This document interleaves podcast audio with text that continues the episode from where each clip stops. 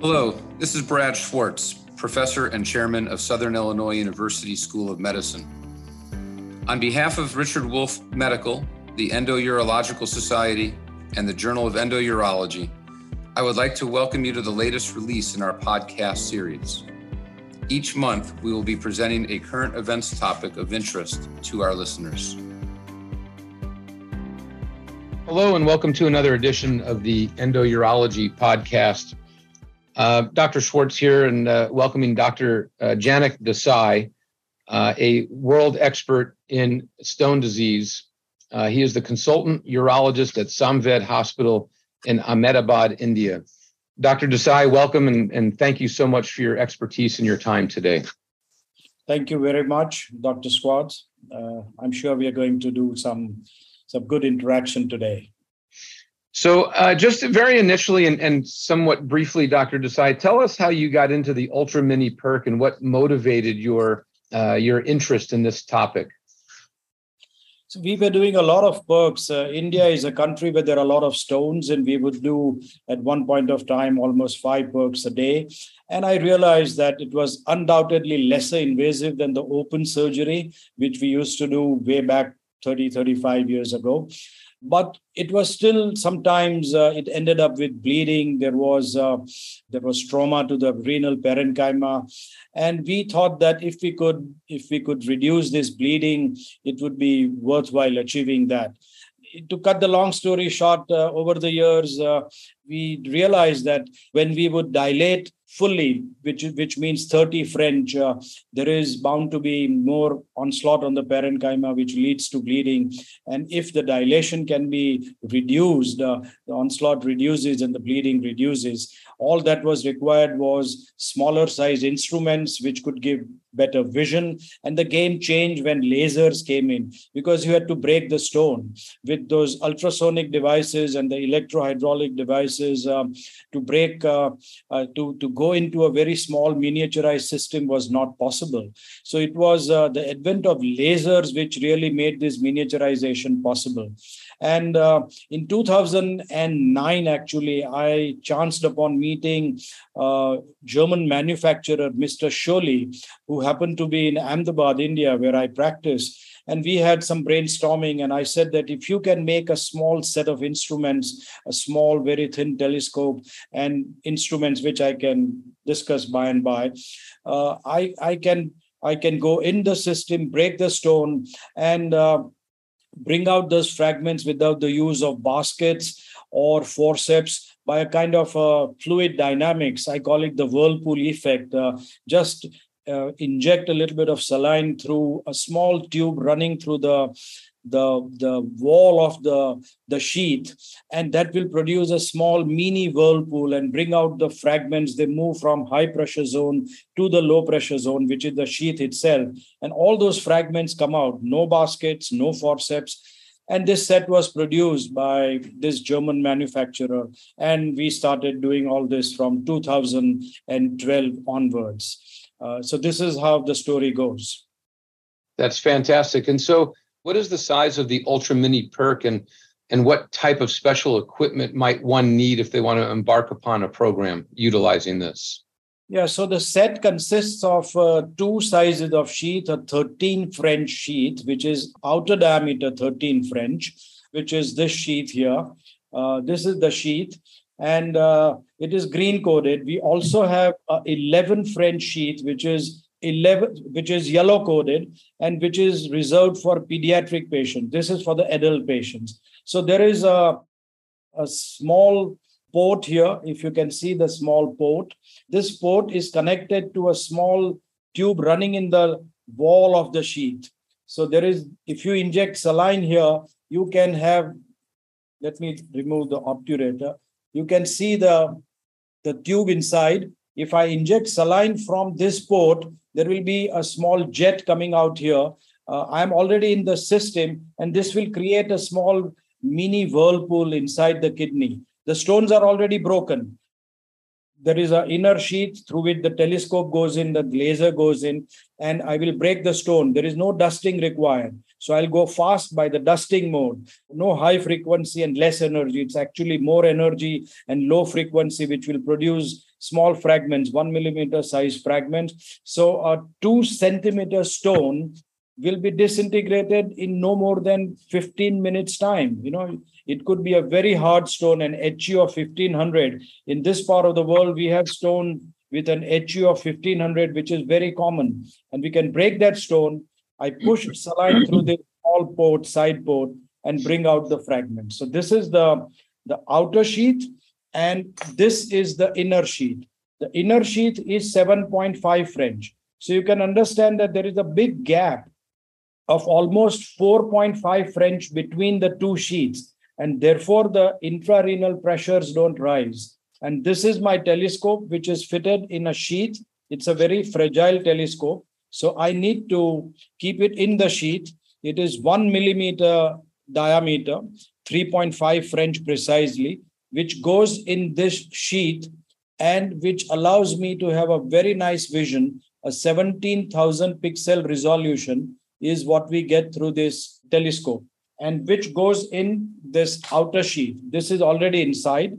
I have punctured, dilated up till 13 French by Teflon dilators. This sheath is inside. I put the inner sheath inside. The laser fiber goes through this side port here. The irrigation is from here. The camera is attached to the headpiece here. And I break the stone. Once the stone disintegration is complete, I remove the inner sheath and I create that whirlpool effect and bring out the stones. So this is what UMP is all about. At the end, the bleeding is minuscule. If I feel that I keep the guide wire in when I remove the outer sheath, if the bleeding has stopped, no, it's a totally tubeless procedure. No nephrostomy, no double J stent. If I still find there is a trickle, we'll put an eight French feeding tube as a nephrostomy for 12 hours. And in the morning, next morning, the nephrostomy is, is removed and the patient goes home. So are the stone fragments then evacuated through the sheath, the instrument, or through the sheath that is placed in the uh, flank? The sheath that is put in the flank, we, we call it the outer sheath. This is the outer sheath which is already put in the system. So you can call it the implants. This is my implants. Okay. This is my implants. And my telescope with the inner sheath has gone through this outer sheath. The stone disintegration is done. And then finally, I create the whirlpool effect by pushing saline through this, which goes in through that fine tube which is running inside parallel and which will produce that that mini whirlpool uh, and eddy current, which will pull out all the fragments. I put a gauze piece here, and all the fragments are on the. You might have to do it two, three times, sometimes four, five times, but we recheck at the at the end of everything. We'll I'll put the telescope in again and recheck that all the fragments are pulled out or not. So those of us who are used to the currently available lithotrites with suction that's already attached even for the mini percs, you can use the available lithotrites that are commercially available that have suction. How long did it take you to transfer or, or, or change your technique of breaking and suctioning simultaneously to utilizing a laser and fragmenting, stopping the fragmentation process, and then irrigating out and, and kind of what was that segue like when you did that? I'm extremely happy that you asked this question. Suction is something which is being talked about a lot these days. Imagine you have done a, a trans uh, uh, urethral resection of prostate and uh, you want all those chips to come out. And if you just apply suction, you keep your sheath inside the bladder and you just apply suction on the sheath, I can guarantee and tell you all the all the chips are not going to come out. You have to do that Ellik evacuator and create that kind of a eddy current inside the bladder and activate those dormant chips. You bring them in in that eddy current and then only they are going to be pulled out. So the same thing is happening here. With suction yes you will be able to pull out a lot of stone fragments. But remember whenever you do any procedure on the kidney the stone has already created a reaction on the mucosa and there is bound to be some bleeding. The stone fragments get caught up in those uh, small clots. They lie uh, in the in the deep part of the calyx and those small fragments will not come out because of suction. And if you increase the power of the suction the pelvic calyceal system will collapse and will not give you proper vision. So there has to be balance between the inflow and the outflow. It is only when you activate those dormant fragments that they get pulled uh, from that, I would say, position of sleeping into the eddy current that we have created, and then they come out. This ensures a better stone free rate. When you are doing invasion on the kidney, I think a better stone free rate is, is something which is absolutely essential. Otherwise, ESWL is the best without invasion. I always talk to my patients about stone free. If I'm going to put them through a procedure such as a PCNL, I think it should be expected for them to be stone free. But that's a that's another topic we can discuss. How do you see the UMP, the Ultra Mini Perc? How is it positioned in your practice? Is it used for five centimeter total stone burden? Is it used for the 15 millimeter lower pole? Is it used to replace ureteroscopy or as a competitor to ureteroscopy? Uh, maybe talk us through some of your decision making process when evaluating patients for stones and where this fits in your practice. So the algorithm that we would follow is stones which are less than 10 millimeters would qualify for ESWL. Like if I have a stone which is nine millimeters, I would not like myself to be submitted to any invasion. You know, lithotripsy still is here to stay. If the stone is between 10 to 14, 15 millimeters, it is flexiureteroscopy for us quick job. Uh, you may not put a large sheet, 12, 14, or 10, 12 is good enough. Dust the stone and you come out, put a double J stent and you come out. You finish the job in, in say, about 50 minutes, 45 to 50 minutes. If the stone is between 15 to 20, 25 millimeters, it would be UMP. The sweet spot for us for UMP is stones uh, 15 to 20 millimeters. That is where we position UMP, uh, where we don't want to overstretch on the flexiureteroscopy.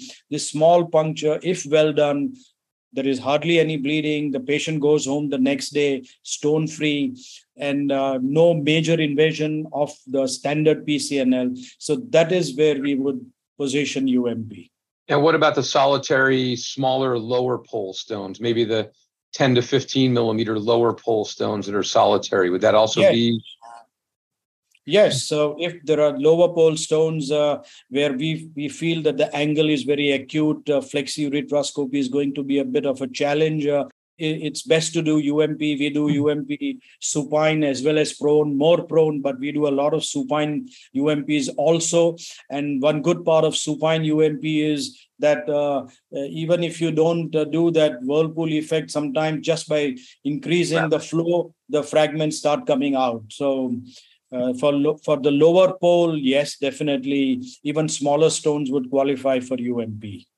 And do you find yourself getting access in the upper pole, the middle calyces, or lower pole? What what is your preferred, and maybe what is your most accessed pole or, or location in the kidney when you do these? Let's just say a, a 20 millimeter renal pelvis stone. Do you like the upper pole? Is it more middle, or do you prefer the lower pole?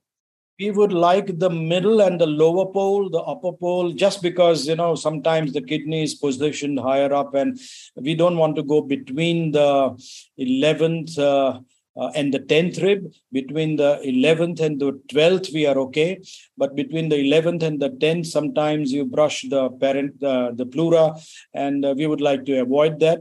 So in those situations, uh, well, we would tilt a little bit in favor of flexi because it goes straight up and you start breaking the stone and, and finish the job. So it's you know it's balancing everything the stone size the position the the hounsfield unit uh, and finally what the patient wants because sometimes uh, we have a lot of patients coming in from east africa and the middle east. They have just um, one week holiday or 10 days holiday finish the job for me doctor and send me back I have to resume my job. So you know, it's for them. It's certainly UMP. You you can't do a, a flexi, and we don't believe in two stage flexi. You know, two times coming in the operating room, two times anesthesia, and then it's actually the third time because you end up putting a double J stent. So it is the third time. Uh, it's too much. You know, I mean, I, I, I completely patient, understand. I, I completely understand. So, uh, Dr. Desai, there there is some recent data to suggest, actually, from very high volume kind of mini perc specialists in the literature that talk about intrarenal pressure. You alluded to it briefly, but a lot of the data coming out now would suggest that the smaller PCNL sizes are actually creating higher intrarenal pressures. And some high volume mini Perkists are actually going back to a larger diameter sheath. How would you address that and what are your comments in regards to that? Yeah, so I think that's a that's a valid concern, but probably that would arise when you uh, when you take a mini sheath but the telescope is of a larger caliber. You know you have to keep a gap of minimum 4 4.5 french between the uh, the inner and the outer sheath. So that would be the minimum gap which allows fluid to escape easily without raising the intrarenal pressure. We did pressure studies before we we we published our first paper which came out in the british journal of urology the british bjui international. So we did pressure studies and uh, the pressures remain the same as in the bladder. Now you don't have to increase the the irrigation. It's just gravity irrigation. You you don't need any pressure pumps. So people who use pressure pumps or who use larger scopes so that you have better vision and you want to use uh, uh, say ultrasonic device or a pneumatic uh, device to break the stone probably end up with raising the intrarenal pressure. In our series we have been we have been very very safe i would say. No. Okay very good. Great discussion. Love the insight. I guess what i'd like to close with is you know how small can we get? I, I know that there exists a, uh, I believe it's a, a, uh, 16 gauge uh, telescope, uh, not French, but gauge uh, with a, I think a seven French sheath and things. And, and they're certainly experimenting with much smaller. How small can we get and what is the limiting factor to the technology? See, we are constantly working on this. Uh, the, the the German company con- constantly uh, brainstorms with me, and uh, we are constantly working on this. The trade-off is we can definitely the the instrument makers can produce uh, thinner scopes, uh, and the laser fibers are 150 microns now, so that is possible. The thing which is not possible is a better stone free rate.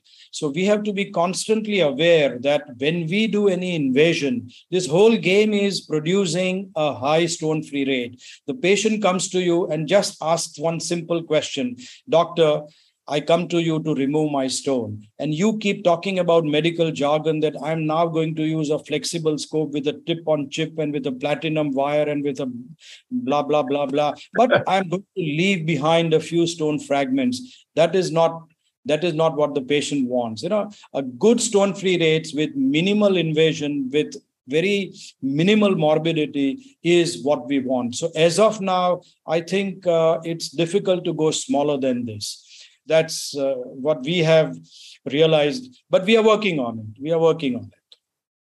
Dr desai it's a, great stuff. I I, uh, I, wish your technology and your skills could be uh, spread globally and and uh, i think patients will be better served. So um, joining us from india we we sincerely appreciate your time and your expertise. And uh, on behalf of the endo society wolf and uh, Mary Ann Liebert we thank you very much for your time Thank you so much. If I have to put one uh, sentence to end the talk, uh, I think Please. teach our youngsters the fine art of doing good punctures. You know, don't be shy of doing doing punctures. The whole game has gone too much on the side of flexiureteroscopy because people are afraid of doing punctures. There are there are a lot of uh, departments where the radiologists do the punctures, not the not the urologist. And I'm sure uh, uh, the the industry also plays a role. The industry makes more money out of flexiureteroscopy than out of PCNL. And of course, I mean, they they they are not here for charity.